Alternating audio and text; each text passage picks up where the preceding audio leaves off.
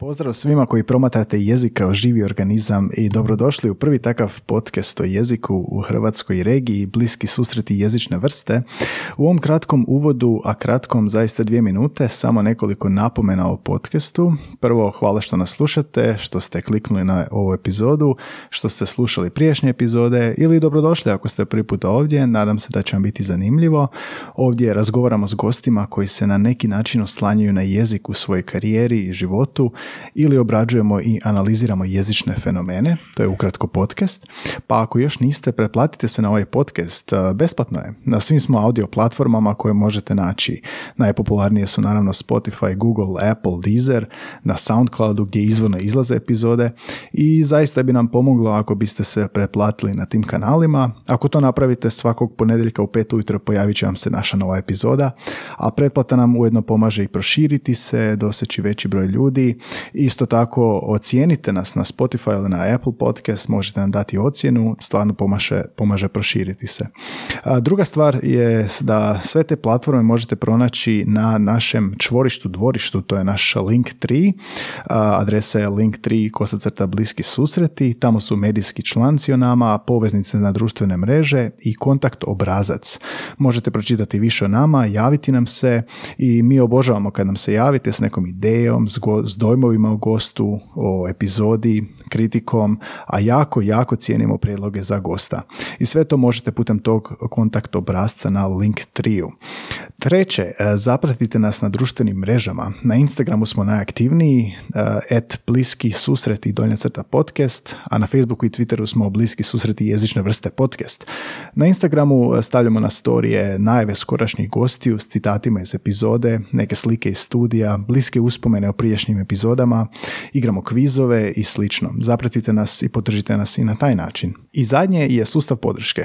Ako vam se svidi ova epizoda, bilo koja epizoda ili općenito ako podržavate naš rad, podržite nas i jednokratnom donacijom za kavicu već od 2 eura. Portal koji koristimo je buymeacoffee.com kosacrta bsjv, a link na sustav podrške je na Instagramu, Linktree i u opisu svake ove epizode ako kliknete na opis epizode. Podcast je besplatan, nema reklama i sponzora, snimamo svaki tjedan još od ožujka 2020. i bilo kakva financijska podrška pomoći će nam platiti režije, hosting za epizode, struju, vodu i naravno kavicu pod navodnicima. Uplata je vrlo jednostavna, koristite karticu običnog tekućeg računa, sigurna je uplata, unesete podatke, ostavite nam ljubavnu poruku i obradujete nas i pokažete koliko cijenite naš rad. I hvala svima što ste nas već podržali jedanput ili više puta. Danas do goste stiže Filip Karačić, široko briježanin, magistar hrvatskog jezika i književnosti i povijesti umjetnosti i enigmatičar. Naime, još kao 16-godišnjak objavio je prvu autorsku zagonetku u enigmatskoj reviji Kvizorami i od tada više od desetljeća već sada sastavlja razne križaljke, anagrame, rebuse i druge enigmatičke oblike. Sastavlja i pitanje za kvizove kao što je Milijunaš. Veliki je zaljubljenik u nogomet i nažalost navija za Liverpool. Uživajte u epizodi. Bliski susreti jezične vrste.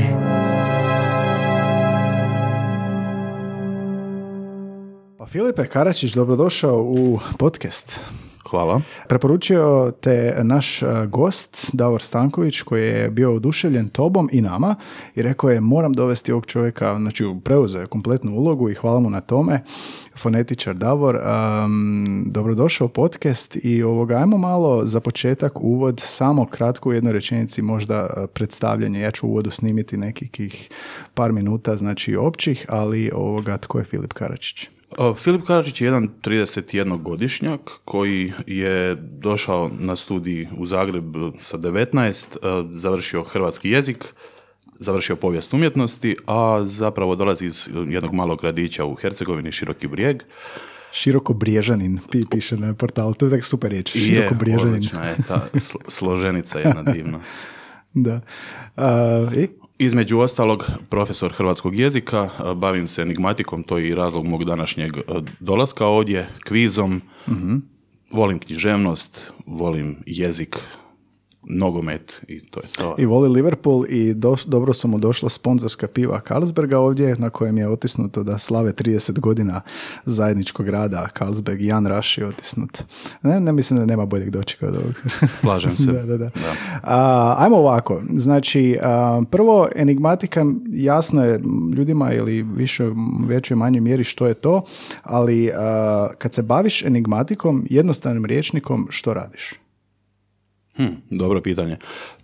Kad se baviš enigmatikom, najjednostavnijim rječnikom ti kreiraš zagonetke koje će, koje će drugi ljudi rješavati. Dobro. Je prvenstveno. Međutim, nije e, bavljenje enigmatikom samo zagonetanje, nego i odgonetanje. Drugim riječima dvosmjerni je proces i drugi ljudi se bave enigmatikom s tim da oni to rješavaju. Ne? Ja konkretno sastavljam, volim i naravno rješavati, međutim evo ja sam nekako došao do te pozicije gdje sam osoba koja sastavlja najrazličitije sastavke enigmatskog tipa. A, jel možemo, znači, zagonetke, svi imamo ideju što je zagonetka, jel? Am, što ulazi u taj proces stvaranja zagonetke? Jel, jesu to više jezične a, nekakvi, ne- nekakvi izazovi ili am, kako bi opisao proces stvaranja zagonetke? E, To opet ovisi o kojim zagonetkama pričate. Naravno, govorimo li o križaljkama, to mora biti nekakav jezični proces uz određenu dozu kombiniranja, odnosno kombinatorike, kako mi to volimo reći, e, riječi koje vi imate u svom fondu. A s druge strane, e, ponekad je za neku zagonetku dovoljno samo malo uočavanje stvari oko sebe, odnosno primjećivanje nekakvog zanimljivog oblika riječi koje onda možete iskoristiti na najrazličitije načine ovisno koju zagonetku radite. Ne? Zašto, zašto ti je to privlačno?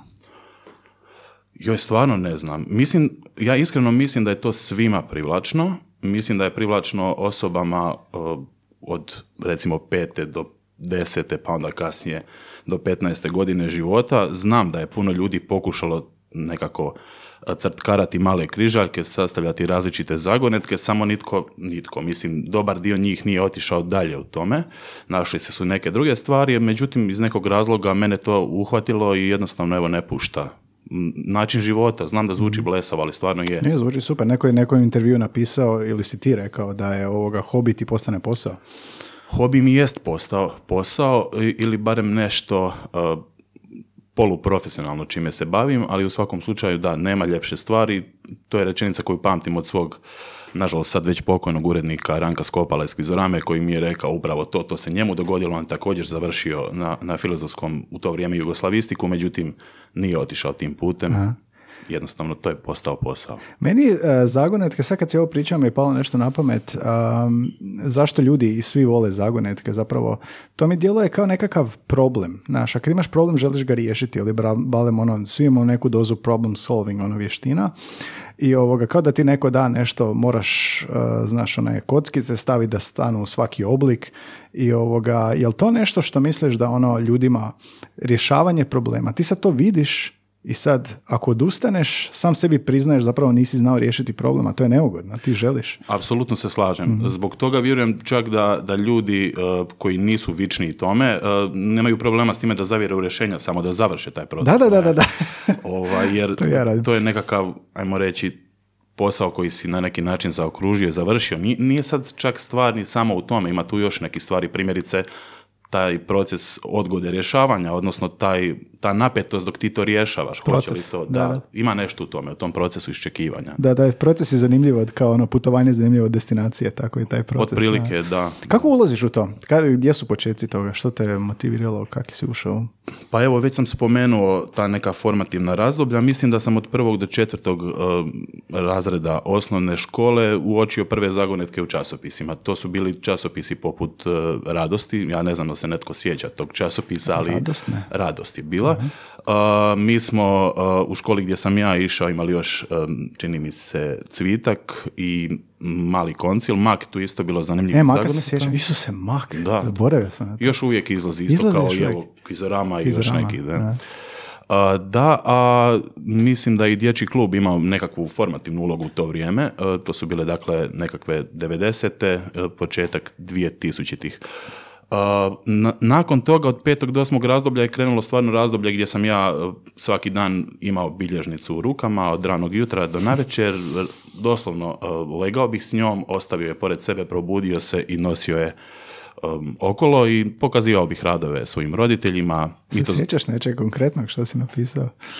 I ove, to su bile stvarno nekakve male, naivne zagonetke koje, koje e, ne, ne mogu se sad ni sjetiti, ali poprilično sam siguran da bi, da bi po nekakvim standardima ušle u nekakav nekakvu mogućnost objave u dječjem časopisu. Kako je to izgledalo? To je bila kao pitalica. Što je zelene boje, ima tri noge i tako nešto ili? To su konkretno pitalice, ja jesam to radio u životu, međutim čak u to vrijeme i nisam to radio, zanimale su me i one, e, što više, sad me još više zanimaju jer o njima želim malo pisati e, s neke druge teoretske strane, ali da ne ulazim previše u to, to su bile zagonetke zapravo e, nekakve male premetaljke, nekakve male križaljke, mali rebus i to. Tu su već nekakve isprofilirane zagonetke. reći. Aha. I onda sam se eto okuražio u prvom srednje e, kao mladi gimnazijalac, poslao sam jedan mail mom prijatelju, prije svega prijatelju, a onda i velikom mentoru Borisu Nazanskom, e, koji mi je eto odlučio objaviti moju prvu zagonetku 2007. godine. 2007. godine. Gdje je objavljena? Objavljena je u Kvizorami. Um, evo, to je bila jedna zagonetka koja se zove Indirekt. Neko je možda upoznat, netko nije, neka vrsta asocijacije i evo tome... Ok, za mlađe slušatelje, a dosta ima mladih, a što je kvizorama? To je križaljka. Odnosno, Da, ljudi znaju reći da su kupili sebi križaljku. da, ljudi kažu kupili smo križaljku. Da, time misle na jedan od časopisa. Naravno, uh, Kvizorama je najdugovječnija hrvatska uh, enigmatska revija, pritom um, Enigmatska revija. upravo tako. Pa sad postoji časopisi koji su specijalizirani, imaju samo skandinavke, to ne bi bile nekakve revije. Revija je ono što vam pruža doista najrazličitiji dijapazon križaljki. Ne? I ne samo križaljki, nego i drugih vrsta zagonetki. To možete evo jednostavnim listanjem i provjeriti. Znači, a, križaljke su dio toga, dio enigmatike. Dio... Apsolutno. Zovu je kraljicom zagonetaka, križaljkom, ona to jest. Većina ljudi rješava prije svega križaljke, bile one talijanke ili uh, skandinavke ili nešto treće. Međutim, uh, enigmatika je puno više od toga. Am, križaljkama se isto počinješ baviti isto onda rano ili? Da, da, zapravo kad i enigmatikom. Znaš što me uvijek zanimalo kod križaljki? E, ne znam, imam nekakav zadatke što šaljem e, polaznicima tečaje i onda e, imaš online sustave za križaljke. I sad ja upišem pojmove i ono nastane križaljka od toga, ali to izgleda kao kaos. To je ono, samo oni reci, to ne izgleda blok, kao- kvadrat. Koji su to izazovi kod križaljke koji ono, puk koji rješava križaljku uopće ne zna da se iza toga, iza scena zapravo događa to i to. Šta sve ulazi u taj proces? Pa evo, za početak ja bih pohvalio ovo pitanje kao, ja mislim, jedno od rijetkih pitanja o sastavljanju križaljki koje nisam do sad imao, jer e, vidim da ste upoznati s onim što se pa to je vrsta križaljke, to je kao nekakva rešetka više, ako, Mhm, da. ako mislimo na istu Da, stvar. da, da, Imate jako velik broj programa internetskih koji rade te križaljke, vi upišete 10 pojmova, e, taj program vam složi zapravo te pojmove, onako malo ih razbaca. ne? Mhm. Da, da. Međutim, kad radite križaljku, vi ste, vi dobivate nekakav, nekakvu mrežu, uzmite si, ne znam, 20 puta 12, uzmite kako god Okvir, želite. okvir dobiješ, jel? Dobiješ okvir ili ga sam sebi postaviš na kraju krajeva i kreneš. Um, izabereš si neku lijepu riječ, postaviš je vodoravno ili okomito, ja obično krećem iz lijevog gornjeg kuta, ima ljudi koji kreću iz, Zanimljivo. iz sredine. Ja bi isto ne? krenio od početka gore. Pa najjednostavnije križaljke ispadnu ako ih krenete e, sastavljati baš tako. Ako želite nešto kompleksnije i zanimljivije, počet ćete negdje iz sredine. To je za nekakvu dugu priču, tu ima ra- različitih stvari. Međutim, što se cijeni u dobroj križaljki? Cijeni se ljepota riječi prije svega, ljepota pojmova koje vi izaberete. Ta ljepota se odnosi na em, fonološki sastav riječi, odnosno na na slova unutar, unutar tih riječi. Naravno da ako uvrstite primjerice riječ kolovoz, neće biti jednako ako ste uvrstili riječ sanskrt. Zašto? Zato što je teže iskombinirati nekakve druge riječi sa riječju sanskrt koja ima samo jedan samoglasnik za razliku od kolovoza koji ima ravnomjeru ra- raspodjelu e, suglasnika i samoglasnika. Što će reći da samoglasnici su poželjniji u riječima. Uh, jesu, mislim, poželjni. uh, Poželjno je imati lijepe riječi. E sad, jako je poželjno osim toga imati i nekakvu, kako bih rekao, e, lijepe lomove, mi to zovemo u enigmatici. Primjerice, r- spomenuo sam riječ sanskrt, mogla je biti riječ šmit napisana. Ili trg. Na, ili trg, da. To su nekakvi lijepi e, lomovi suglasnički koji onda e, kombiniranjem vodoravno i okomito stvarno daju nekad vrlo impresivne kombinacije. Međutim, ako želite onako najjednostavniju križaljku, upisujete najobičnije moguće riječi sa vrlo, vrlo kako bih rekao, e, zacrtanom formulom suglasnik, samoglasnik, suglasnik, samoglasnik i to je to. Nećete se previše zamarati. A, I sad, ajmo ovako, mislim, može ti se čini glupa pitanja, ali stvarno me uvijek zanimalo to. Znači, uze- uzeo si na početku jednu riječ. I sad, što je dalje? Znači, gledaš odma ako si stavio vodoravno kolovoz, onda okomito gledaš riječ koja će početi na O. Ili kako to ide? Uh, okomito isto gledam riječ koja će početi sa k, jer Da, da. imamo dakle vodoravno kolovoz, onda ću iskoristiti, ne znam, bilo koju drugu riječ, neka reci je, slobodno. Na K? Krastavac. Evo, ja sam na upisao, papir, da. Radimo križaljku. mislim ovo je, ovo je malo nezgodno jer je riječ o podcastu koji je isključivo a, Zato ja opisujem šta se događa. Na audio. pišemo. A, da, ovdje, ovdje smo malo nezgodno možda krenuli zbog toga, zbog toga što sad, a, ako si želite predočiti, slobodno si nacrtajte Da, i vi ostali. vodoravno, vodoravno smo napisali kolovoz i onda okomito na K ispod ide uh, krastavac. Tako je. Uh, sad sam se baš onako uhvatio ovog, ako ne bude dobro, stvarno neće biti dobro. Moram, moram Ne, se vjerujem da potruditi. će biti dobro, da. Uh, da, e, uglavnom, sad, uh, što ovdje imamo? Ovdje imamo uh, lom su, k i r, lom dva suglasnika, da tako.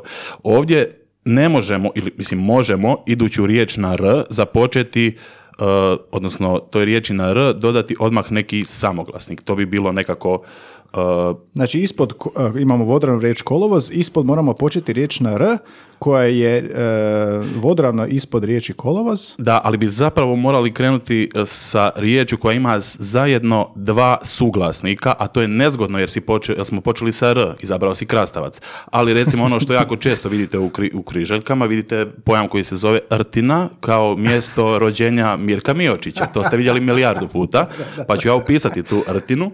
I sad nemam nikakvih problema jer mi se e, druga riječ okomito e, počinje na normalno OT, iduća na L i, nakon toga na ON. Prihvatljive su sve kombinacije, riječi mogu ići dalje s time.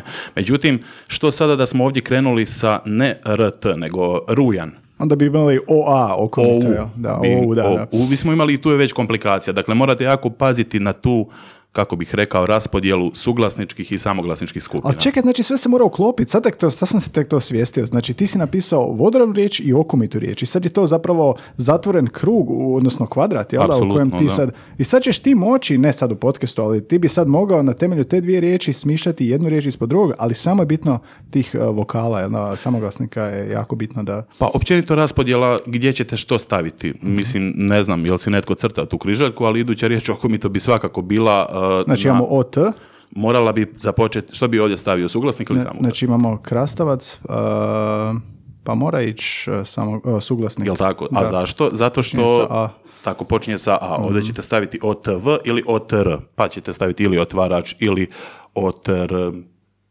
Ne znam. Otrov. Otrov. da, I tako dalje, i da. tako dalje. Možda je sad preabstraktno ako, Ne, ovo ako je niste... super, ovo je odlično, da. Da. Ali sad recimo, sad mi to radimo, radiš takvu križaljku i sad, uh, jel dolazi u nekom trenutku do toga da ti sad ne možeš više vodoravno složiti riječ, da se poklapa s okomitom riječi, Naravno da dolazi. I šta onda? Ha, brišete dio križaljke i ponovo. jel? To tako ide. To je jedan posao koji vas uči strpljivosti. Ja po svojoj prirodi nisam najstrpljivija osoba, međutim, nekako sam se priučio toj strpljivosti radeći na križaljkama i mislim da mi je to puno pomoglo zapravo kao neka vrsta terapije meni samo mene. Da, ovo je nevjerojatno. Da, moraš biti strpljiv. Nikad nisam zapravo za- razmišljao o tome, da. Tako, i, e, reci, reci, pa mislim voditi zapravo računa o puno toga. Zapravo ta se strpljivost ne, ne odnosi samo na kombiniranje, nego na ideju da vi ako radite križaljku za djecu, nećete uvrstiti sanskrt koji sam spomenuo, Mhm, nego ćete uvrstiti baš rujan ili kolovoz. ne. Za razliku od ako radite nekakvu težu križaljku, naravno da ćete onda namjerno uvrstiti neka, neke teže pojmove.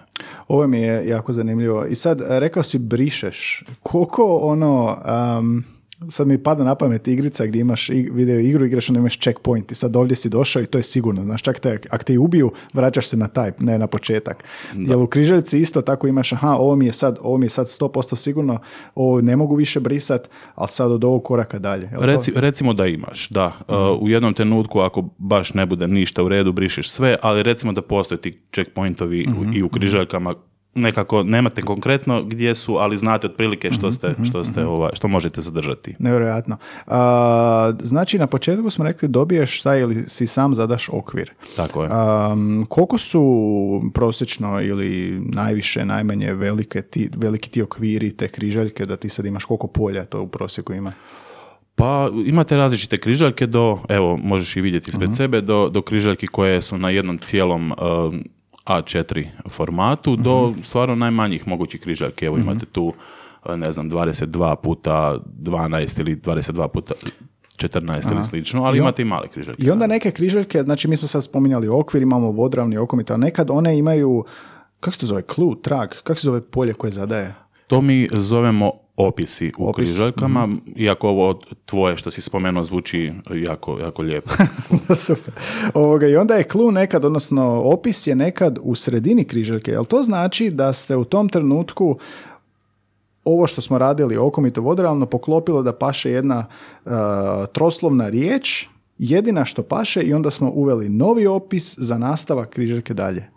Ili? Uh, pa nije vam zapravo bitno radi li se o opisima unutar križaljke ili opisima koji su sa strane križaljke. To je samo različita formalna prezentacija križaljke. Jedna od njih je skandinavski tip ili skandinavka, to je upravo taj sa opisima unutar polja, a druge, je- drugi je klasična križaljka. Imate naravno talijanku koja je ona u kojoj sami ucrtavate polja, ne, kad rješavate križaljku, imate bezbroj, da sad ne nabrajam, stvarno je jako razvedeno i nazivlje i svašta nešto u hrvatskom jeziku povezano uz enigmatiku, ali recimo to, to što je spomenuto, jako je važno da kad radite upravo skandinavku, a to je e, ova sa opisima unutar polja, Unutar, unutar, da. da, da vodite računa o tome da imate jako ograničen, ograničenu mogućnost opisivanja.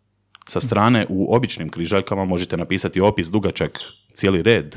Ovdje ne možete. Ovdje imate malo polje. Razumijete? Ovdje, Koliko to ovoga znakova bude? Je li to nešto striktno baš? pa evo, koliko vidite u prosjeku na križaljci, koliko može stati u jedan red, neki desetak, devet, deset e, znakova u jedan red, imate pet redaka u svakom e, Izraelski nogometni trener Grant. Avram. E, Eto da, vidiš, da, nogomet riješio nas sam, spaja uvijek, to je Da, to. nominati po navodnicima. E da, to je isto kao u navodnici, kad je riječ o navodnicima u opisu, onda se misli na što? Kratica ili prvo slovo ili kako?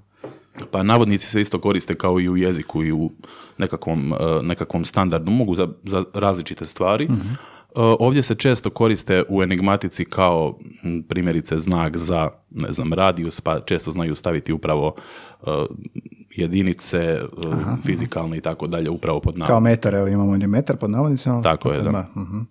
Dobro, dobro, odlično mi je ovo. A, čekaj, oduševljen sam ovime, pokušavam se sjetiti sad pitanja koja mi bježe. Am, koja vrsta opisa, jel možemo, ne znam, svesti to na top 5 najčešćih opisa? Sad smo vidjeli ovdje, znači, nominativ pod navodnicima, metar pod navodnicima, jedinice, rekao si. Am, što je najčešće opis? Šta se najčešće traži? Mislim, traži se jedna riječ, naravno, ali um, koja je struktura tih opisa? Da, e, opis e, bi trebao u sebi sadržavati neku vrstu ajmo to tako uvjetno reći sinonima, naravno. E, hoće li taj sinonim biti opisan s više riječi kao nekakva perifraza ili će biti opisan sa samo jednom riječju, to je sad pitanje koju ste riječ uvrstili. Može biti kao neka vrsta dopunjaljke, pa ćete nekakvu rečenicu napisati bez posljednje riječi, poznatu naravno rečenicu, ne znam, neku poslovicu, nekakvu, Res non. recimo, verba za slušatelje. Da, to što znam. Dobro. Dobro, znači može biti nadopunjavanje, može biti sinonim, najčešće je ne- neka vrsta Tako je, da, pa imate zanimljive stvari, naravno poput one kraljica papiga Ara, to je apsolutno svatko upisao koji kad rješavao križaljku. čak je, sjetio, da, čak da, je riješ, e, rađeno istraživanje je li ta jadna Ara doista najčešća riječ u križaljkama. Stvarno nije, ima puno troslovnih riječi koje su puno češće, ona je čak negdje na sedmom, osmom, devetom ili desetom mjestu, tu je negdje. U svakom slučaju da, e, rekao je jedan aforist e, za križaljku, ne dam ni paru, svaka je križaljka dom za barem jednu aru. ovaj, jako, jako zanimljiv Super. aforizam, ali e, imate primjerice, dakle, kraljica papiga, to je kao nekakva perifraza, pa, e, ne znam, pustinska lađa je naravno deva, e, Pustinska lađa, super. spavače film je san, to su čak i nekakve, ajmo reći, poluduhovite ili stvari sa natruhama duhovitosti. A ta duhovitost, to, je li to generacijski dosta vezano? Mislim, nećeš ti sad, e, ono, to je naša generacija, ti ja smo slične ovoga generacije, pa sad ono, razumijemo se. Slažem se, da, je, zato bih rekao da mlađi se i ne upuštaju toliko u to jer im je strano po više kriterija nekakvih. Uh, definitivno je nekako generacijski, nisam siguran da bi se pustinskoj lađi ili ovom aforizmu nasmijao uh, osnovac ili srednjoškolac. Al- alfa ili Z generacija. Pa tako nekako, da. A, E sad, kad smo kod tih generacija i križaljke, mislim, križaljke, radio se, recimo uzimamo radio, radio se e, inovira na taj način što je online i dalje slušaju. Misle su da će ga ubiti i nije ga ubio TV. Misle su da će ga ubiti internet, nije ga ubio internet. Kako se križaljka prilagođava? Ja vidim da na online New York Times ima svoju križaljku koju ono male, ono ima veliku, ono malu koju riješiš u pet minuta.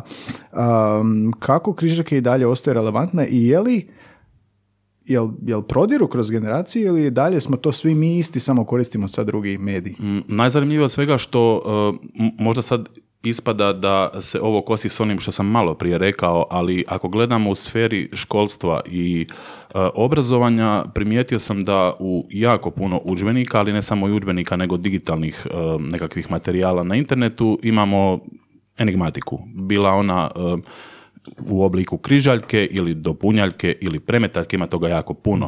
Um, na kraju krajeva u hrvatskom se uči za nekakve akrostihove, za neke mne- mnemotehnike. Mnemotehnike, Uh, da. sve to po meni je enigmatika. Kviz je po meni enigmatika koliko god to ovako preuzetno zvučalo. To je neki, neki, neki izdanak te pra, prastare enigmatike koja je tražila jednostavno odgovor. Sad na koji način se traži taj odgovor, to je to je nebitno, ne, uvijek je isto.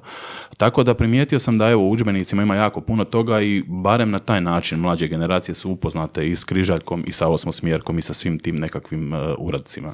Ja sam dao ovoga studentima a, križaljku, isto tako što napraviš online i očekivao sam, znaš, na prvu kao ono, ah, znaš, kao križaljke. Ali nije, i dalje je to zabava, zato što je, ono što sam rekao, taj problem i dalje je to, znači, e, imaš clue, imaš neki trag i onda to moraš nadopuniti. I još više mora slovo svako stati na svoje mjesto. I dalje je to nekako prisutno. E sad ne znam e, da te pitam tipa kao jel imaš, e, tipa uzimam kvizoramu, koja je prosječna dob nekoga ko kupi kvizoramu nije mlada, jel da? Nije, nije mlada, evo, a nije, nije e, prosječna dob čak ni e, sastavljača križaljki jako mlada. E, znalo se već i spominjati jer su mediji to našli najmlađi. ovako, da, jako, jako zanimljivim, a, mada po mene nije zanimljivo, nego je vrlo, vrlo simptomatično, da sam u, otprilike najmlađi. Da, mislim da jesam najmlađi koji se time bavi na, ajmo reći, ovoj nekoj većoj razini ili barem poluprofesionalnoj razini. Kad kažem poluprofesionalnom, mislim da na to da nisam konkretno urednik u nekom časopisu ili da opisujem i tako dalje, dočekujem radove drugih ljudi, bavim se njima, ali zapravo profesionalnom u smislu toga što objavljujem. Sve to zadovoljava standarde da se objavi u časopisu. Ne? Tako da evo, i mi koji sastavljamo, a izgleda i ljudi koji rješavaju da to je poprilično onako visok prosjek. Da se vratim na ovo, znači, e, govorili smo kako sastavljaš križaljku. Koliko ti prosjeku treba? Ovisi, uh, ovisi o raspoloženju. Ja obično ako vidim da ne ide, ostavim to, vratim se i opet ide. Nekad moraš prespavati ili šta? Definitivno, da. E, sad je to povezano konkretno možda i uz to kako se trenutno ja osjećam kao e, sastavljač, ali s druge strane jednostavno neku kombinaciju jednostavno ne- vidite e, u, u tom trenutku, e, vidjet ćete je sutra. Ili se ono u pe- u pet ujutro budiš i, i padne ti riječ na pamet, pa je zapišeš sa strane. Da, događa se, ali ne da se probudim upravo zbog toga, ali kad se probudim, padne ti na pamet, naravno. E, jer si lijegao s tim kao što sam to radio kao S dijete. problemom si lijegao i s rješenjem se budiš. Upravo tako. Upravo tako. Ali, e, da, uglavnom, ja sam zaboravio o čemu smo pričali. A, kao koliko ti treba? Aha, koliko mi treba? Dakle, ovisi o tome, a isto tako ovisi i o e, formatu, ovisi o tome kome priređujete križaljku. Pa primjerice, e, evo, ja radim konkretno i za jedan dječji list trenutno, e, za enigmatski prilog u tom dječjem listu mi treba jedan cijeli dan, možda još jedan dio drugog dana, tu radim križaljku, rebus, anagram, još ponešto. E sad, ajmo o tom dječjem. Znači, kako, gdje, gdje je granica? Kako znaš, lako je sa generacijom svojom i starijima. Kako, ili nije lako, ne znam, ali kako ovoga za djecu napraviti križaljku koju, kako se stavljaš u tu poziciju? Gdje, gdje povlačiš granicu? Jel propitkuješ svaki opis? Hoće li to biti na razini? Mislim, to je ipak kroz generacijski sad već, jel? E, Da, jest. E, Stalno propitkujem. E, Mogao bih biti osoba koja nešto složi pošalje i ne brine se o tome. Nažalost, ili na sreću, nisam takva osoba. Ovaj, uvijek analiziram je li dobro ili nije.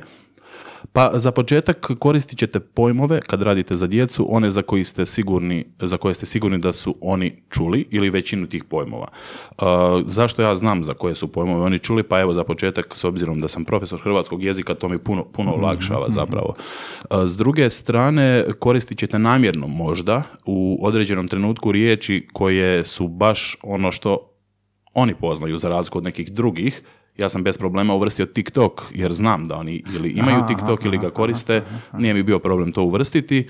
Uh, povremeno uvrstim naravno i takve I riječi. super reći TikTok, otvara ti vrijeme, e, prostora za druge stvari. Jest, slažem se. Ovaj, uh, TikTok kao daje ti na vremenu i to sve. Uh, dobro, uglavnom, ja nemam čak problem ni s tim da križaka bude malo i teža za djecu, jer kao što je rekao ovaj moj mentor, kako sam ga nazvao malo prije, Boris Nazanski, djeca će i onako naći to rješenje Aha. na ovaj ili onaj način, a djeca, djeca ponekad iznenade e, roditelje, odnosno iznenade činjenicom koliko zapravo više toga znaju čak i od svojih roditelja, to sam primijetio. Ne? Je li onda zapravo za križaljka za djecu onako uvijek korak više? Da malo stisneš gas i ok, ne smije biti prelagano, treba malo, naš ono, korak više. Kako ćeš znati koliko možeš dignuti utega, probaš. Treba, da. Ja zato zbo- upravo zbog tog razloga e, radim malo i na opisima, da ti opisi budu njima e, ne kao ono, ajmo napisati jedno, dvije ili tri riječi, brzinski opisati, nego da taj opis onako bude skoro pa literariziran na neki način. Ono malo da je, da je on estetski ljepši, da nešto nauče i iz tih opisa, pa da unutar tih opisa imate nekakve možda male kriptične tragove što je rješenje i tako dalje. I a, gdje je to što radiš za djecu, gdje to izlazi? Smijem a, reći? Da, da, da. da. Pa u modroj lasti. Modra, oh, kakva nostalgija. Mod- da, ljudi se čude da model lasta još izlazi, izlazi i baš dobro izgleda. Prekrasno je, prekrasno val nostalgije me upravo sad kad si to rekao. I već par puta smo u nekim epizodama spomenuli modru lastu i onda sam te kasnije skužio zapravo da još izlazi.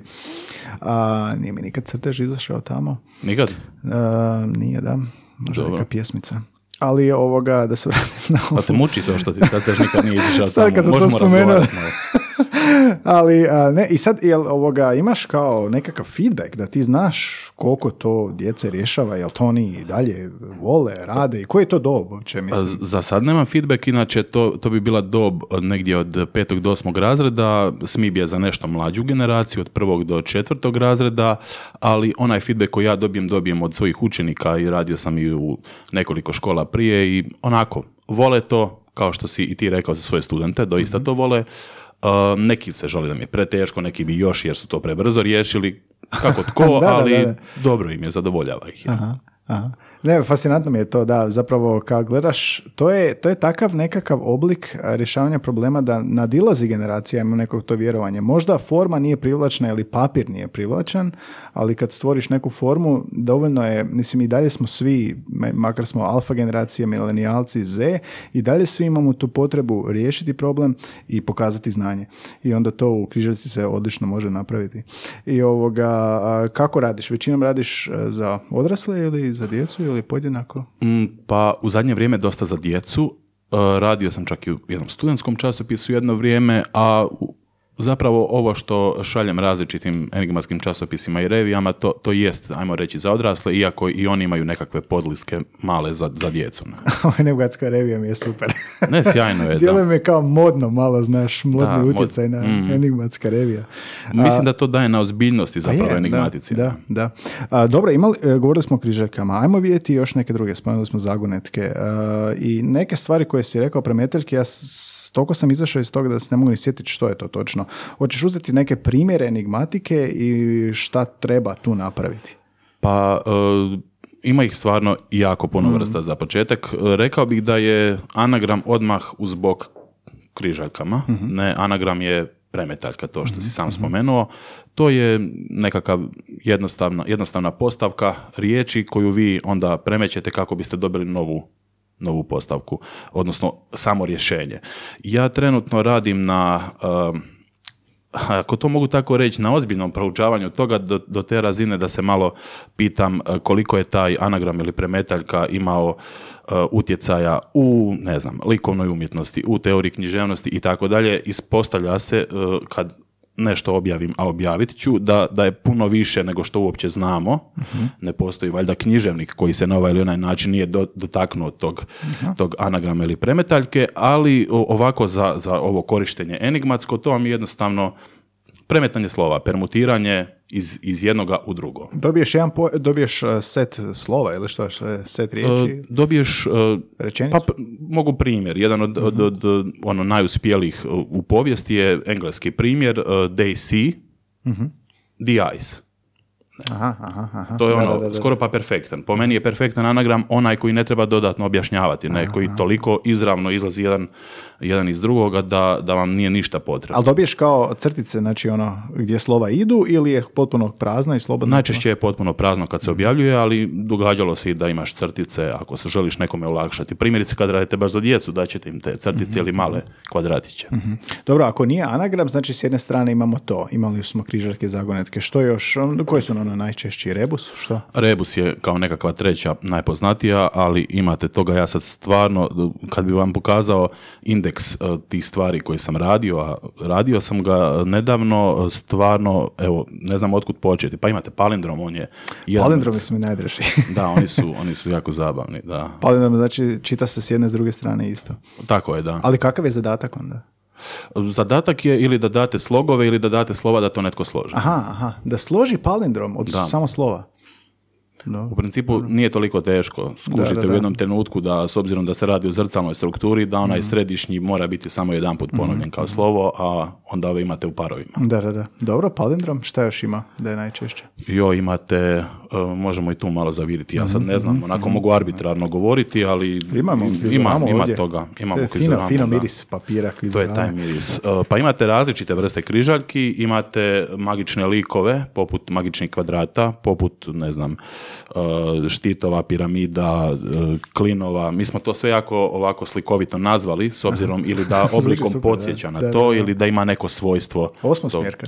Osmosmjerka je ja volim to pojednostavlji- pojednostavljivati. Osmosmjerka je zapravo po meni vrsta križaljke. Ne? To, tu se stvari križaju na da, kraju krajeva. da, da. Ovaj, svašta nešto. Ima toga jako, jako puno. Evo, osobno sam čak i Šta ti nekoliko- najdrže? Da, šta, šta? Najdrži mi je anagram. Da, jako volim anagrame i premetaljke. Tu je i križaljka, tu je i rebus, a onda sve ostalo nekako, nekako ide skupa. Um, jedna polaznica mi je rekla da dolazi na strani jezik učiti jer um, ima gene um, nasljedne bolesti Alzheimera i rekla mi je zanimljivu stvar i uči instrument svirat da učenjem stranog jezika, da učenjem sviranja instrumenata zapravo treniraš mozak, vježbaš ga i u 30-ima, 40-ima i kasnije, da on ostane dovoljno svjež, da čak i ako se dogodi, ne znam, nastup Alzheimera, da odgađaš simptome njega. Sad me to sve podsjetilo na križaljku i treniranje mozga. Kako ti to vidiš? Jel imaš osjećaj da križaljkom vježbaš mozak na neki način, e, da se istovremeno opuštaš, a drugi, u drugu ruku zapravo toliko treniraš mozak da nisi svjestan? Jel imaš tu nekakav doživljaj toga? Uh, ja ne znam koliko to ulazi u sferu nekakve popularne znanosti, odnosno onoga što je, što bismo nazvali rekla kazala, ili je to doista tako, ali često se zapravo uh, voli istaknuti da križaljke pomažu tome.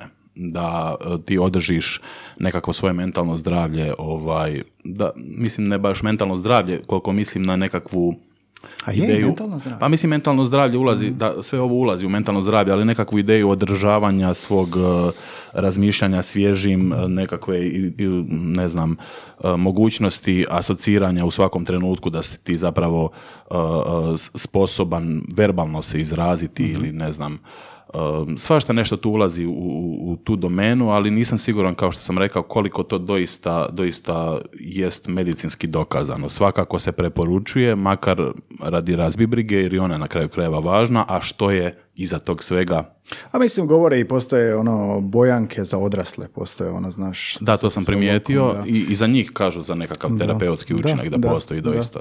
Imam neki osjećaj da kod križaljki i kod svih tih ovoga forma enigmatike da zapravo je to toka vježba za mozak da ti zapravo s jedne strane da prisjećaš se riječi i to je ono memorija, dozivaš u sjećanje, a s druge strane nekako čak i ostaješ u kontaktu sa što, s time što se događa, znaš, ti čitaš stvari, uh, bo- bombardirani smo informacijama sa svih strana, ali onda u križaljci možeš, aha, ime tog glumca ili uh, ne znam, to što se dogodilo.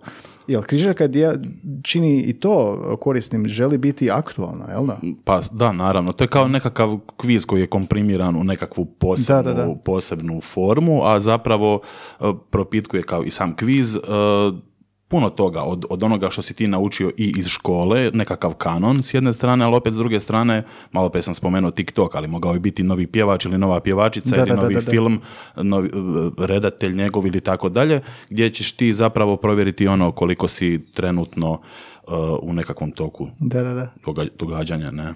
Koje su zamke? Tipa, toliko je toga napraviš, toliko križalice, e, se dogodi već da ono, aha, pa čekaj, ovaj pojam sam već upotrijebio ili ovo sam već napravio. Kako ostaješ svjež? To, to mi se baš nedavno dogodilo uh, z- kad sam radio to baš za modru lastu, kao pa ne, bi, ne bih trebao sad u ovom broju, ako sam već prije dva broja to uvrstio, želim, želim ipak ostati svjež, pa radim si uvijek male popise stvari. To volim raditi, sk- skribovan sam po prirodi u svakom smislu, pa tako i u tom uh, uh, smislu enigmatike. Ne? Pa, Šta imaš u Excelu? U Excelu tablicu? Imam jako puno opisa, imam jako puno članaka, drajvovi su puni, radi se na četvrtom mailu, otvaram ga pomalo punim i tako. Što? Mora se tako, nema Znači druge. moraš provjeriti, provjeriti zapravo ili, ili pamtiš. Ili. Uh, ja, ja puno pišem. Ja puno pišem, puno pro- provjeravam. Imam jako puno bilježnica u kojoj bilježim stvari za, za različite ovaj, namjene. Volio bih da mogu, znao mi je, otac nedavno mi je rekao zapravo kao pa zašto, zašto pišeš stvari? Zašto jednostavno ne zapamtiš stvari? da, I on ima bolju memoriju, čini mi se od mene, zapravo sigurno ima bolju memoriju od mene, onda on meni kaže ne, ne, ipak ti imaš bolju memoriju, ti se svim tim baviš. Sad je tu pitanje ko ima bolju memoriju. Baš.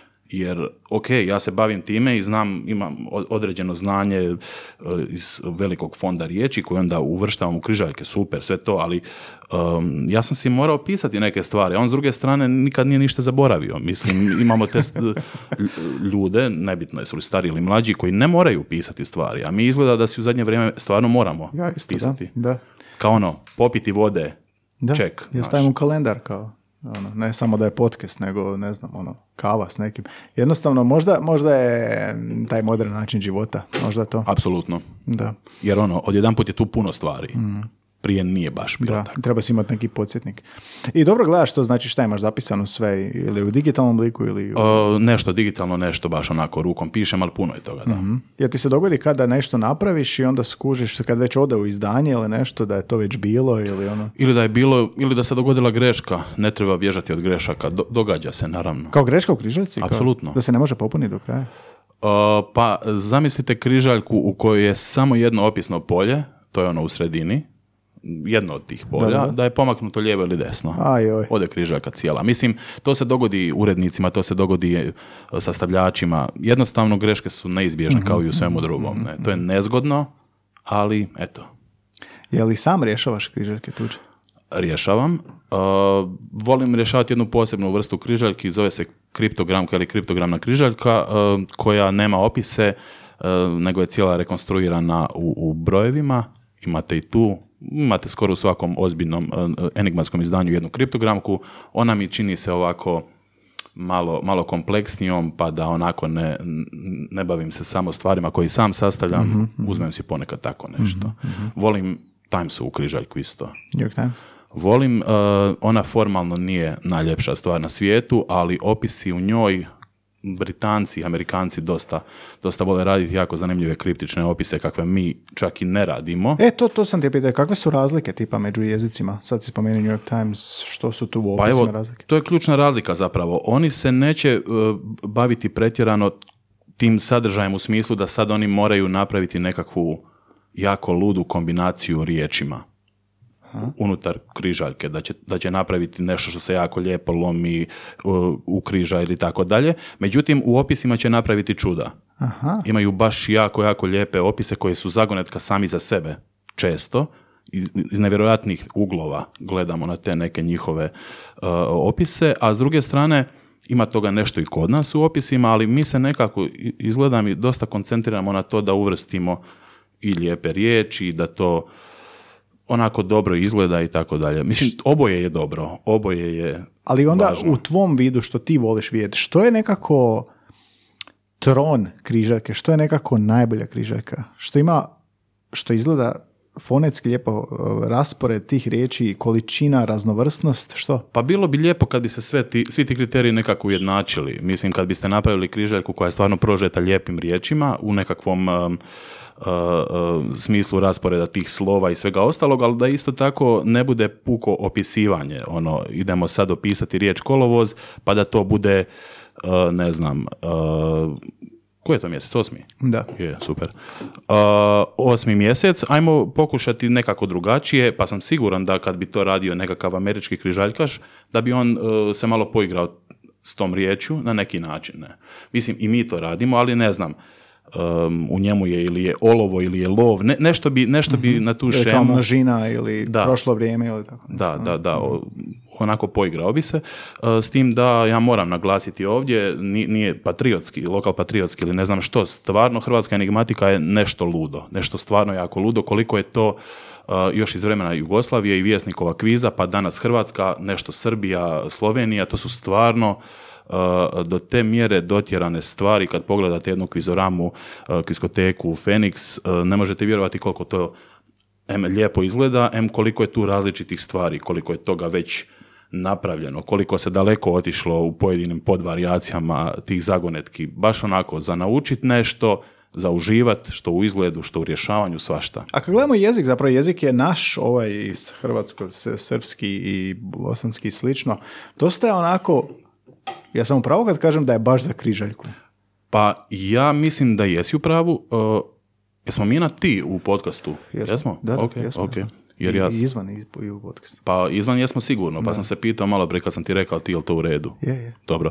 Uh, jesu, e, dobro, slični su, to svi znamo, uh, ali uh, definitivno bih rekao da jesu, to se i pokazuje ovaj, kroz ovo što sam malo prije rekao. Ne znam zašto, stvarno ne znam zašto.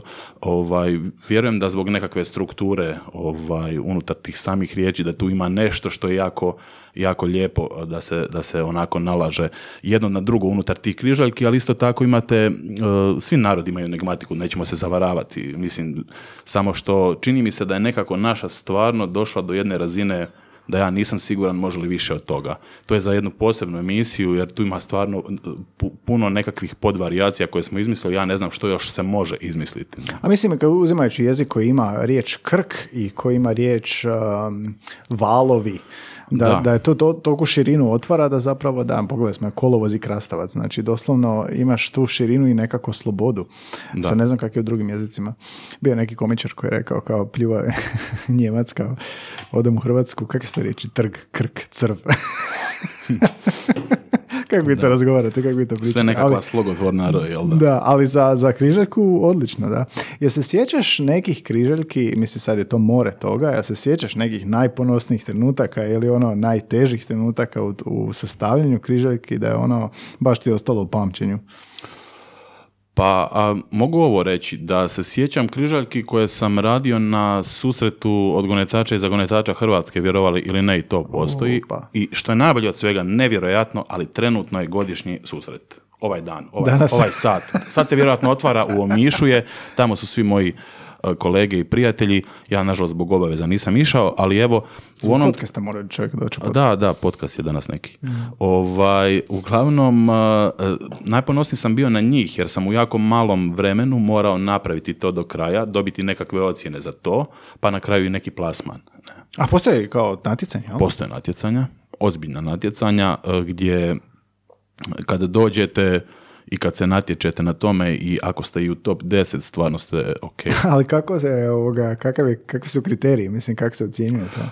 Uh, joj, ali da to sad mogu odgovoriti, riješena bi, bila sva pitanja kojima se mi onako mučimo godinama. Ima, ima različitih kriterija, tu su ono od, od broj, broja crnih polja, od, e, ne znam, e, upravo onih suglasničkih skupina i one se broje i tako dalje. Je li riječ uopće postoji?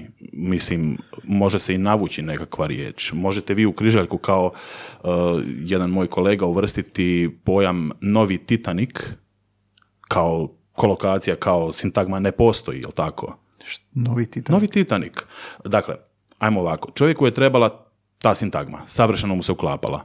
Jer je napravio nekakvu ogromnu bijelinu, nekakvu ogromnu, kako bih rekao, bijelina je u križaljci, kombinacija nekoliko uh, dugačkih riječi okomito i vodoravno. Sad zamislite u križaljci nekakvo polje gdje je sve bijelo. I njemu je se uklapalo baš to novi Titanik i ništa drugo. Aha, to, to, to su polja koja treba ispuniti u križaci N, O, V i Titanic. Tako je, tako je, tako aha. je. E sad, uh, svi, naravno, većina mu je rekla kao to ti ne postoji. Mislim, to ne postoji ni u jednom leksikonu, riječniku, ta riječ nije kao takva kanonizirana, što ti je to? Uh, ali vi to možete opisati, jel da? Jel možemo zamisliti nešto što je novi Titanik? Jel se dogodilo nešto neka Da, da, baš slično tome? razmišljam sada. Pa možete to opisati kao nekakav uh, putnički brod koji uh, je doživio sličnu nesreću kao Titanik, jel tako? To bi u nekakvom jezičnom smislu bio novi Titanik. Dobro. Međutim, je li to dobra riječ ili nije? Pa, pa mislim da ne bi mogao otkriti to. Kao da ne zadaš opis, kao da se, kak bi, kak bi opisao to da ja, da, da dođem do ovog novi, to me najviše muči. Pa evo, pokušao sam malo prije, sad ne znam koliko je išlo, sad sam rekao, to sam malo improvizirao, ali uh, ne znam, moj prijatelj Boris, kojeg opet spominjem, treći put, ovaj, očito jako velik utjecaj, uh, on tvrdi da sve što se može lijepo opisati, može ići u križaljku. Dakle, bilo koji prefiks na neku riječ, ako je smisleno, može u križaljku. A možeš odvojiti kao opis dva opisa unutar jednog polja. Na novi i na Titanic. Ne, To to, ne se ne radi. Ali sad sam to rekao jer se sjećam toga. Ne znam, bila je, bila je e, bila je jednom rasprava oko toga, jedna je križaljka bila prvo mjesto, e, pobjednica unutar e, cijele Hrvatske, imala je uvrštenu sintagmu bugarska zastava. Je li to nešto poput, ne znam, um, Hrvatska republika ili poput staklena boca. To nije prava sintagma Da, da, da. kakvu ćemo naći. Zvuči nekakvim- isforsirano malo. Jel da? Ali je bez problema možete opisati jedno od triju najvažnijih obilježja te i te republike, jel tako? Aha, aha, I to ćete vi opisati. E sad je pitanje kriterija. Hoćemo li puštati pod navodnicima takve riječi ili ne? Jel se to sa e, rješavačima sviđa ili ne? Ima tu puno toga za raspravu. To je jedna od stvari koja se vrednuje, dakle uopće jel te riječi imaju smisla, rekao sam crna polja, rekao sam ta prožetost riječi, uh, te suglasničke skupine i tako dalje. Uh, Upravo sad se događa nekakvo natjecanje, ne znam što točno, osim toga imaju dakle sastaviti jednu križaljku, imaju sastaviti premetaljku, najčešće jedan rebus, jedan magični lik i neku petu zagonetku, sve to u nekih sati pol do dva i onda se to naknadno pregledava tko je što je i tako. Dva sata za križaljku, rebus, premetaljku. E, nekakav magični lik i još neki zadatak. Bude četiri ili pet zadataka, kažem, to su ljudi koji to rade malo... Jesi Je... se natjecao? Jesi? Natjecao sam, jesam, da. E, ko, za koliko vremena? Unutar pa, e, um, bitno je bilo da se napravi u roku. O, bio sam deseti, to je moje najbolje mjesto na razini Hrvatske i zadovoljan sam time. Super, super. Nevjerojatno mi je ovo. Baš sam sad zahvalan Davor što te doveo. Ovo nismo, nismo nikad imali ovako nešto u podcastu. Sam mi ono, otvara mi se sto pitanja i Da, i zanimljivo je zapravo da ono, cijeli taj koncept rada i opće ono, ne znaš što se sve događa iza scena. Da. Apsolutno, da. Ljudi to poistovjećuju sa nekakvim plažama, morem, tu i tamo riješi malo neku skandinavku, ali toliko je toga iza, toliko je zanimljivije od puno drugih stvari koje su trenutno jako popularne, ali evo, ne. Ali to je to, prilagođava se novoj formi i to što si pričao za New York Times i slično. A, kako ovoga se, a, možda o nedostatku bolje riječi, ali usavršavaš, odnosno kako, pitao sam te već kako ostaješ svjež, ali u smislu kako se obogaćuješ novim znanjima koje je uopće potrebno da bi nova križarka i dalje bila i dobra i aktualna i lijepa i usklađena, a opet ne kao stara, ne kao prijašnja. A pod nova znanja mislite znanja konceptualna u sastavljanju križaljke ili pod znanja novi pojmovi, nove I stvari? i jedno i drugo. Pa evo, budući da se bavim kvizom, u, nekakvoj, uh, u nekakvom dnevnom redu mi je da uvijek nešto čitam, pratim i to, to je sa te sadržajne strane, a što se tiče ovoga koncepta samog sastavljanja, pa uvijek se pokušam gurat ko- korak dalje. Na kraju krajeva, kao i u svemu drugome, ono, to govorim i učenicima i svima drugima, vježba i samo vježba. Mislim, stalno nešto novo, stalno pokušavati, stalno raditi. Mislim, nema druge, svi- svima nam je to jasno. ne? Da, pokušaj pogreška i onda Tako popravljanje i tako dalje. A, kviz si spomenuo, sastavio si pitanje za milijunaš si sastavljao, jel da? Da, sastavljam. Sastavljaš? I da, da, da. Um, ne znam što bi prije pitao kod tog. A, ajmo ovako. Kako, jel postoje okviri i um, kakva pitanja moraju biti? Jel imaš nekakve slobodne ruke ili postoje određeni okviri što i kako ti moraš postaviti pitanje koje ima četiri ponuđene odgovore? Da, meni se čini da će moj svaki odgovor biti na ovom podcastu i to i to. Dakle, i imam okvire i nemam. A, dobro, pa I- super. da, e, imam okvire s te strane da, da se inzistira na, na pitanjima koja su e, svježa, u smislu da nisu prije viđena, tako da vrlo poznat pojam preoblikujete u nešto novo, date mu novo ruho, ajmo to tako slikovito reći. Mhm. E, s druge strane, ne postoje okviri u smislu tema. Dobro. Ja mogu kao sastavljač napisati normalno pitanje o, o, o našem voljenom nogometu, ali isto tako o, onako, ne znam, nizozemskoj književnosti. lupam, Dobro, ne. dobro. Ovaj, tako da s te strane nema, nema nekog okvira, ali e, inzistira se na nekakvoj svježini. Može li se pitanje, e, e, ne znam, koji je glavni grad neke države preoblikovati da ipak tu ima nešto, nešto malo ovaj, nekog stila, neki. Da, da ne bude koje je glavne države, nego recimo kako, kao da je... Baš sam uzeo primjer koji sad ne mogu razobličiti da, da, da bude nešto mogu ja dobro. probati, mogu ja Izvoli. probati, kao. U a, glavnom gradu, ne, ili u, glav, da, u recimo, u glavnom gradu ove države dogodilo se to i to. Ok, ali to je još uvijek jedna, kako bih reka- rekao, bazična razina. Ne? Mhm, to, to je i dalje jedna obična informacija o tom Mhm, gradu. Pokušavamo, to čak je povezano iz enigmatiku. Ako ništa, evo onih prvih pet pitanja koja vidite u milijunašu, da tu bude čak malo i neke igre riječi, da bude igra homonima i tako dalje, gdje će onda ljudi se, a i primjećujem da to rade, nasmijati. Ali opet s druge strane kad krenete od onih malo, do- dođete do onih težih pitanja, tu već treba malo veća doza ozbiljnosti, ne želite se smijati na 125 tisuća kuna, je tako?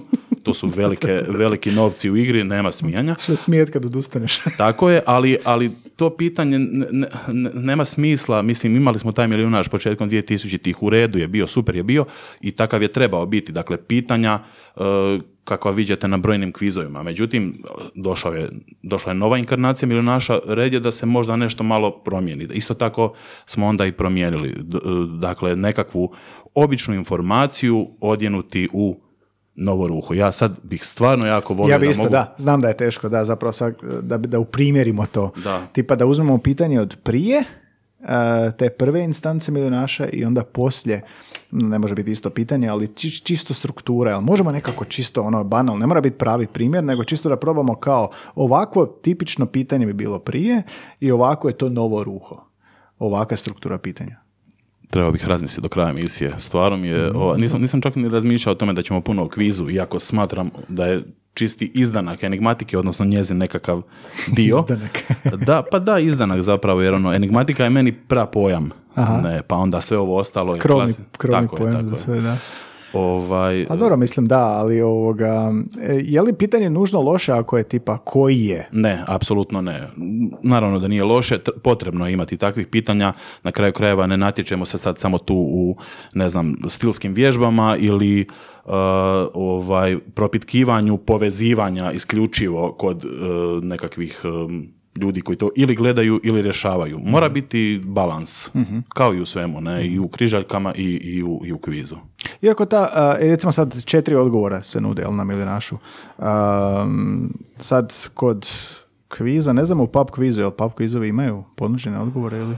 Uh, pa, ponekad. Da. Uglavnom, htio sam pitati kako ovoga ta struktura ponuđenih odgovora, jel i to isto na tom radiš, jel? da? Znači ponuđeni odgovori. Da, naravno. Sad kako ovoga a, odabrati odgovore koji neće biti ono čisti sustav eliminacije, da ljudi lako mogu doći, a opet da je to tako vrlo slično i blizu. Pa to vam i dalje ovisi o tome gdje je to pitanje. Ako radite konkretno sad ovdje i za milijunaš i to, ako je pitanje neš- nešto više, naravno tu ćete malo razmisliti što ćete napraviti. Uh, hoćete li ostaviti recimo jedno, jednu stvar koju će oni bez problema eliminirati, ovo ne može biti nikako, pa možda i drugu. Hoće li jedna od tih stvari biti baš jako onako neću reći na vlakuša, ali blizu odgovor, na blizu drugog Na odgovora. Vlakuša je dobro, dobro. Da, ne bih rekao na vlakuša jer nikome nije od, od sastavljača cilj nekoga navući, nego se to jednostavno prirodno dogodi u procesu sastavljanja Da, da, pitanja. pa to, su semantički i na drugi način bliski pojmovi recimo. Ali kod nekakvih nižih pitanja naravno tu ćete se maksimalno igrati. Ne? Zato sam ja mislio reći da je jezik igra, ali mi je netko to ukrao. Ukrali Tvoj- su mi tvoj to. ovaj, tako je. Ne, mislim da je on igračka, Davor. Da. A netko ranije je igra, ali dobro. Da, Jezik da. svakako je igra, igračka, ali za mene nešto. Ćeš na kraju, da. da. A, čekaj, čekaj, još malo Milanaša. Um, pitanje za 1000 kuna nije isto kao pitanje za uh, 125. E sad, najlakše reći teže. Ali um, kad bi tebe kao sastavljača pitao što to znači teže, što bi, što bi prvo odgovorio, što bi ti padalo na pamet? Mm, pa e, što mi prvo pada na pamet, da, da je do toj informacije teže doći, odnosno da je potrebno ući više u sadržaj e, određene stvari koje proučavaš da bi došao do tog e, pitanja, odnosno odgovora. E sad pazi ovo. Znači, bilo je pitanje ne znam, davno prije kad sam gledao, astronomije. Ja se zanimam za astronomiju i onda je pitanje za 250 tisuća kuna, ja sam znao odgovor. Makar nisam znao za tisuću, recimo. Um, čovjek koji odgovara na pitanje, možda je bio u astronomskoj grupi. Sad, kako ovoga postaviti pitanje koje e, za 250 tisuća kuna neće moći odgovoriti gost čisto zato što je imao neki hobi, čisto zato što je imao u školi tu grupu, jer to uopće bitno? To je sve tež, teže i teže napraviti, čini mi se, jer e, sad niste sigurni zapravo kad vam netko dođe koliko on tu ima nekakvih svojih zanimacija i tako dalje. Uvijek će se naći netko tko je ili uvrijeđen ili mu neće leći ta činjenica da je dobio astronomiju za, ne znam, 32 tisuće, on nema veze s astronomijom. Ali ako je za 32 tisuće i dalje se očekuje da ta osoba može bez problema to odgovoriti. Pa zapravo bi se sva pitanja trebala odgovoriti, samo naravno da nećete uh, isto vrednovati nekakvu težinu odgovora na 10. i na 13. i 14. pitanje. Ali kako vrednuješ težinu? Nekako, upo- uporno bih htio dobiti taj odgovor. E, ali nema odgovora na to, Da, da, da. nema, nema. Ovaj, to, to bi- ako bi ikoga trebali to pitati, ako biste ikoga trebali to pitati, to bi bili uh, urednici, ali uh, nažalost toga nema, pogotovo u, u svijetu u kakvom smo trenutno, mislim, to je toliko nekako, ajde, kod, prije je bilo možda nekako i drugačije, u kviskoteci staroj, onoj TV kviskoteci, imali ste kao nekakav panteon znalaca, koji su ono do dan danas e, se prepričava o tim znalcima, ne? Tko su, što su, svi znaju za e, Miočića koji je od tamo potekao i tako dalje, brojne druge. Ovaj, kod njih se ono znalo, oni su ljudi koji znaju jako puno toga, e, koji što god ih pitaš izgleda da znaju i tako dalje, publika je to začarano gledala, super. Međutim, sad smo u razdoblju nekakvom gdje bilo ko dolazi na kviz. I I, i neka dolazi, tako i treba, ne? Samo onda nije, nije, tu je nezgodno odrediti što je za nekoga teže, što je za nekoga lakše. Mhm, Zato treba s dozom, ovaj, kako bih rekao, soli uzimati sve to.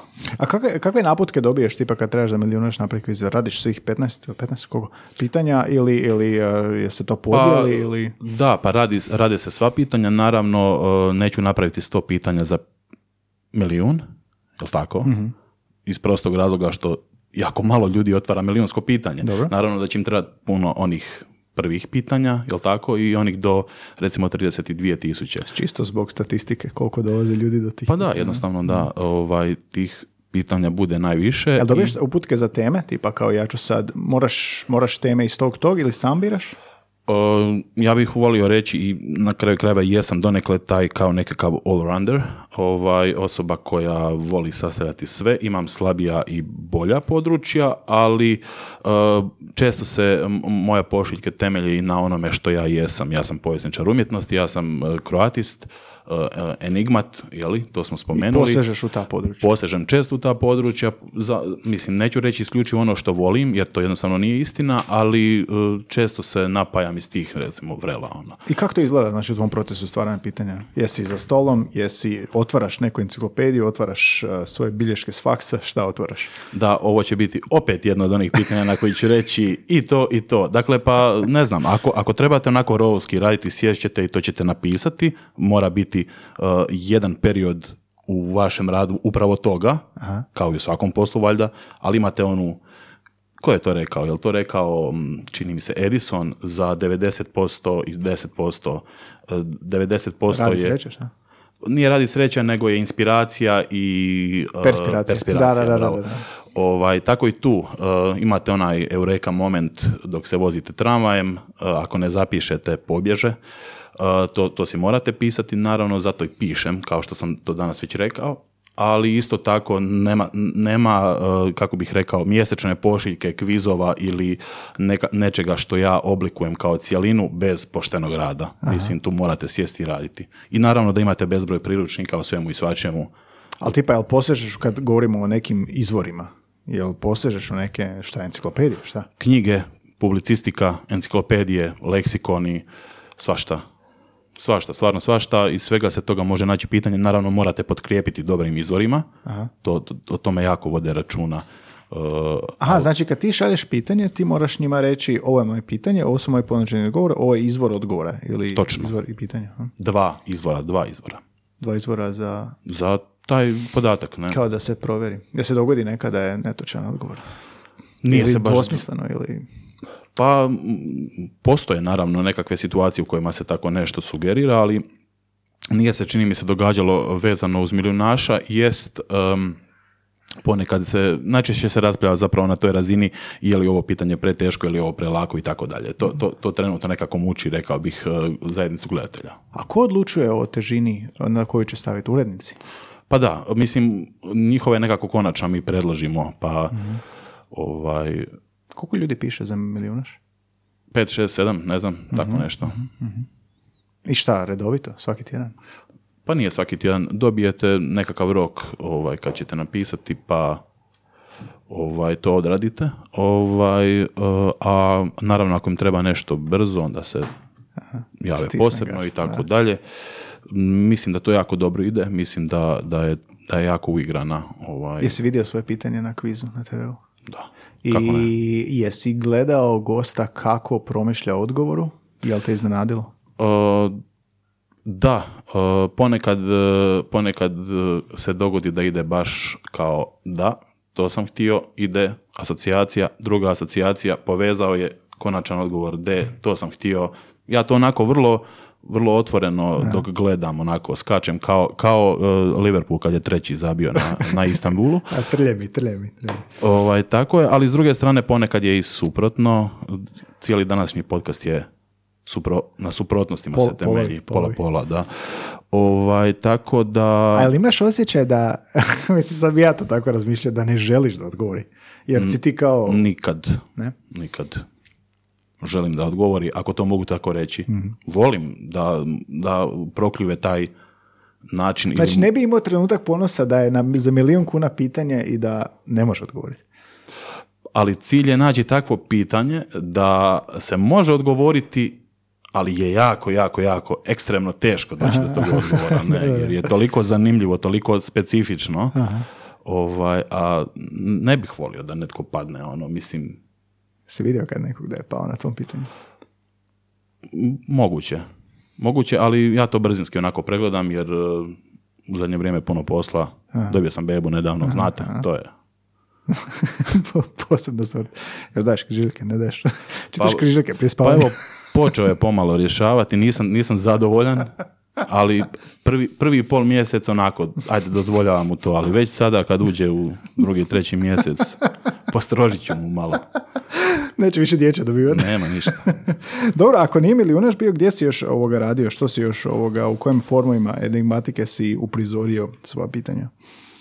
O, kao u kojim kvizovima? Da, da, to Pa mislim. bio sam, mislim, potjera je tu kvizna situacija, e, tog se nitko nije sjetio, razni kvizovi diljem Hrvatske što se održavaju, takozvani ono, pub kvizovi, pa onda pisani kvizovi, ove pojedinačni i tako dalje. Svašta nešto tu ima. E, volim se baviti svim tim, e, dok god se ne događa ono da sam u škripcu s vremenom, jer u tim trenucima jako loše stvari ispadnu, pa tako da vo- volim preuzimati ono što mogu napraviti.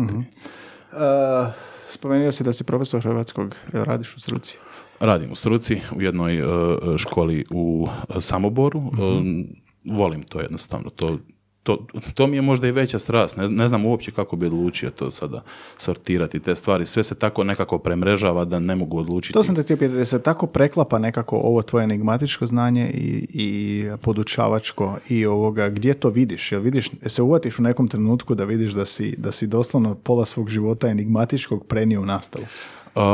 Ne hvatam se baš u takvim trenucima jer ne želim da moja nastava bude isključivo to, ne bi bilo dobro, ne bi čak ni temeljio veći, većinski na tome, ali ta nekakva ideja heuristike prema djeci, nekakvog uh, nuđenja ovaj, njima mogućnosti uh, davanja zanimljivih odgovora i na zagonetke ili na pitanje ili na bilo što treće me jako privlači i to koristim naravno, ali hoću reći da uh, obrazovanje je složen, jako složen proces, e, podučavanje i poučavanje je složen, složeni, jako složeni procesi i ovo što ja radim može biti samo jedan mini alat za pospješavanje tog podučavanja, ali definitivno ne, ne e, djecu oblikovati isključivo preko toga, jer ipak je ovo domena nekakve rekreacije, razbibrige, jel da? Mislim, to može biti super pomagalo, ali nikako glavni Ali postoje metode u kojima to primjeniš u zadacima možda?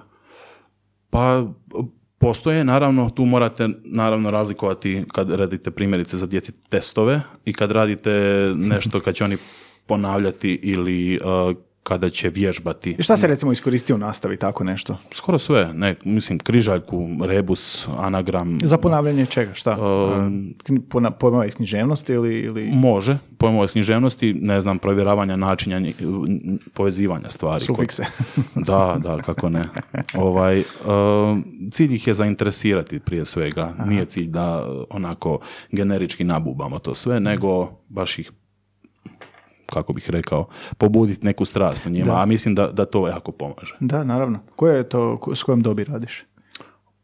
To je razdoblje od petog do osmog. Znači, uglavnom sam bio u školama do sad gdje me nekako zahvatilo od petog do osmog. To je šta, 3 na To je 12, 11, do 11. 14, tako nešto, da. Što primjećuješ u radu s djecom a, u smislu jezičnog razvoja, ne znam, konflikta generacija, jaza, što, što ti onako Mislim da ste napravi? razgovarali nedavno sa osobom koja vam je e, rekla vrlo, vrlo zanimljive stavove oko toga i dobre stavove, Anita Petistantić, jel je? tako je. A, Ona je moja kolegica kroatistica, ako se ne varam, ali nisam siguran. A, je, je. Da, a, pa primjećujem djelomično ono što i ona, da definitivno opada ovaj, nekakva razina, ne nužno općeg znanja koliko uopće em, ideje ovaj, baratanja nekakvim riječima, nekakvog konkretnog riječnika koja djeca mogu imati, to sve jednostavno ih puno toga ne zanima. Ovaj, I to je normalna stvar, jednostavno se tako dogodilo. Ovaj, previše tih stvari koje njih ometaju u tome svemu. Nisam siguran, mislim da trebamo suptilno raditi na tome, mislim da i ne trebamo nametati nikakva ogromna čitanja stvari, nikakve um, nekakve ogromne stvari stavljati na njihova pleća što se tiče, ne znam, gramatike, uh, lektire i toga svega. Mislim da to trebamo raditi u skladu sa uh, svakim učenikom, vidjeti što on može, što ne može, ali da zapravo ipak jednoj generaciji damo nekakvu razinu recimo, Bazu. bazu. Malo raditi donekle na njihovoj recimo elokvenciji, čitati s njima svakako, mislim da moraju čitati, razvijati kritičko mišljenje, mislim da moraju uh, znati čitati s razumijevanjem, mislim moraju znati čitati s razumijevanjem, djeluje blesavo, ali trebaju čitati nije. stvari kako bi to... To je baš ovaj, pričala, da. Čitanje je kao javno zdravstveni problem. Točno, da. I sad, jel se dogodilo da ti sad, uh, zbog toga što ste različite generacije, primjetiš drugačiji način izražavanja, konkretno leksik, riječi, ne znam, nešto što ćeš onda možda i u križaljkama upotrijebiti, a zbog čega zapravo promatraš jezični razvitak te nove generacije? Uočio sam, to se e, redovito događa, oni imaju svoj leksik, svoj novi žargon povezan, usko povezan uz um, takozvani gaming, uz um, pop kulturu i uz još neke njihove stvari za koje ja nisam siguran da mogu prokljuviti, ali imaju neki fond riječi kojima, kojima barataju, imaju svoj mali žargon, ne znam, ne koristim baš takve riječi čisto kolokvijalne i njihove, uh, jer se tu često radi i uh, o posezanju za engleskim riječima, pa ono, nema nekog velikog smisla da radim englesku križaljku, odnosno križaljku sa engleskim pojmovima, ali svakako ako uočim nešto iz domene onoga što njih zaokupljuje, definitivno ću to uzeti, onako, kako bih rekao, umjesiti i napraviti od toga jednu Komplementarna su to zanimljivo. da, jesu, jesu, jesu. Lijepo se slažu. A, fantastično mi je ovo sve bilo slušati. A, za kraj imam jedno pitanje koje znam da si spreman. Ja si mi rekao prije početka da si spreman za ovo pitanje i rekao si da ti neko ukrao odgovor na ovo, ali šta je krađa nego... um, Nego, a, e, kao ono, naš, oponašanje je, tako je, to tako je. laskavost. Je, je, je. Um, sve goste pitamo, pa tako i tebe, u duhu svega ovog što si rekao ili možda izvan njega, što ti jezik predstavlja u jednoj ili više riječi, ako možeš u jednoj, bilo bi super uz objašnjenje. Ja sam odlučio da će to biti s obzirom da nema više jezika, ovaj, što smo rekli, igre i igračke, Da, da. a da to bude zagonetka. Može, jezik je može, zagonetka. da, prvi put. Pa onda tu imamo nekakvu ono, dvostrukost. Prvo, jezik je zagonetka, onako, ajmo malo reći, možda čak malo i naivno i poopćeno zvuči, ali da nije stvarno zagonetka, zar bismo uopće tu sjedili i raspravljali o različitim aspektima jezika je, na tako kraju je, krajeva. Svakome je jezik nešto u čemu pronalazi stvari za sebe i u čemu ide taj korak dalje gdje će nešto, nešto ovaj, e, doprinijeti, napraviti ili tako dalje. Uostalom, svi se njime služimo neprestano, jako važno. A s druge strane, meni na jednoj osobnoj razini jezik je stvarno zagonetka, jer mi te zagonetke onako oblikuju moju stvarnost jezičnu i svaku drugu zadnjih 15 godina.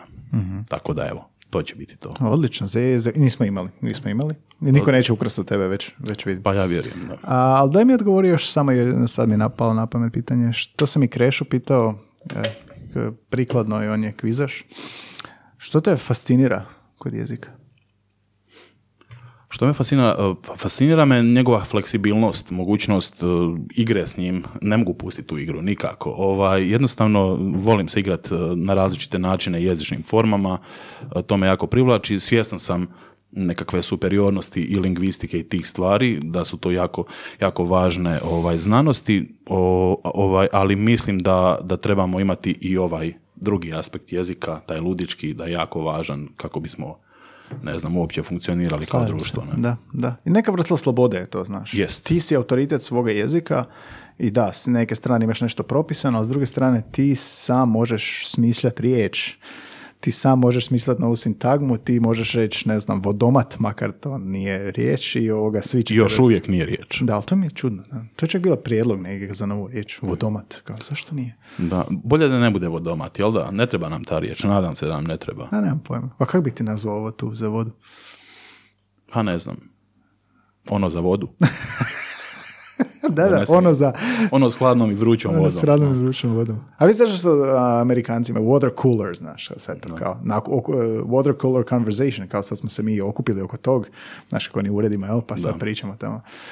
Ne, ne znam, evo, ovaj, u, u svakom slučaju slažem se s tim što si rekao. da. Definitivno si u tom slučaju gospodar svog jezika i možeš ovaj, nesmetano raditi što želiš Da. zapravo. To, to bi trebala postojati nekakva sloboda u tom smislu. Slažem se. Završit ćemo s tim. A, Filipe, hvala ti puno. Ovo je ovoga, um, jako mi je ugodno bilo razgovarati s tobom. Posegnuo sam u neke e, sfere što dugo nisam vidio, k- križaljke u ovakvom printanom izdanju. Dobio sam odgovore na neki pitanja. Nadam se da je bilo korisno i onima koji slušaju e, i ovoga, naš prosjek e, slušatelja je 25 do 30 35 godina.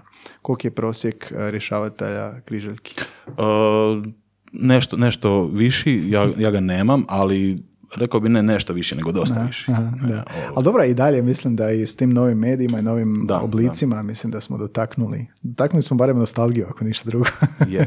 Nadam se da je bilo dobro. Bilo mi jako ugodno, nisam očekivao da će biti ovako ugodno, ali to ne zbog podcasta, nego zbog mog jutra i križobolje. Ali dobro. Križobolje, da, jedan čovjek i šepajući je došao. Šepajući je došao u podcast. Da. To je gost, da. Ali dobro, e, Liverpoolsko pivo je barem malo Je. Hvala još da. jednom, stvarno. I dva suprotna navijača rivalskog kluba ovoga su uspjeli uh, pronaći zajednički jezik. A? E? Jezik, E? to je to. E? Hvala ti puno na gostovanju. Hvala tebi. Sretno dalje sa radom. Također. Evo ga, super. Sat i 20 minuta imamo. Skrati malo.